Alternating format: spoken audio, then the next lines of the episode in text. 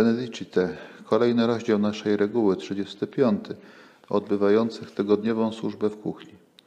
Zwróćmy uwagę na radę Świętego Benedykta, kiedy zachęca, aby bracia służyli sobie wzajemnie i aby nikt się od tej służby nie uchylał.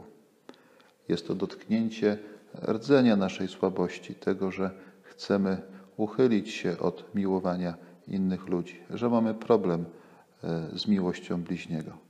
Święty Benedykt zachęca tutaj do wytrwałości. Jest to aluzja do jednego ze ślubów, który każdy z nich składa, mianowicie do ślubu stabilitas, stałości, czyli pewnego rodzaju wytrwałości w dążeniu ku dobru. Choć reguła jest dla mnichów, ale ta zasada odnosi się do wszystkich chrześcijan. Dobrze by była fundamentem naszej cywilizacji. Wzajemna służba, a zatem dostrzeżenie słabości i potrzeb innych ludzi i przechodzenie im z pomocą, tak jak z pomocą przyszedł nam Chrystus.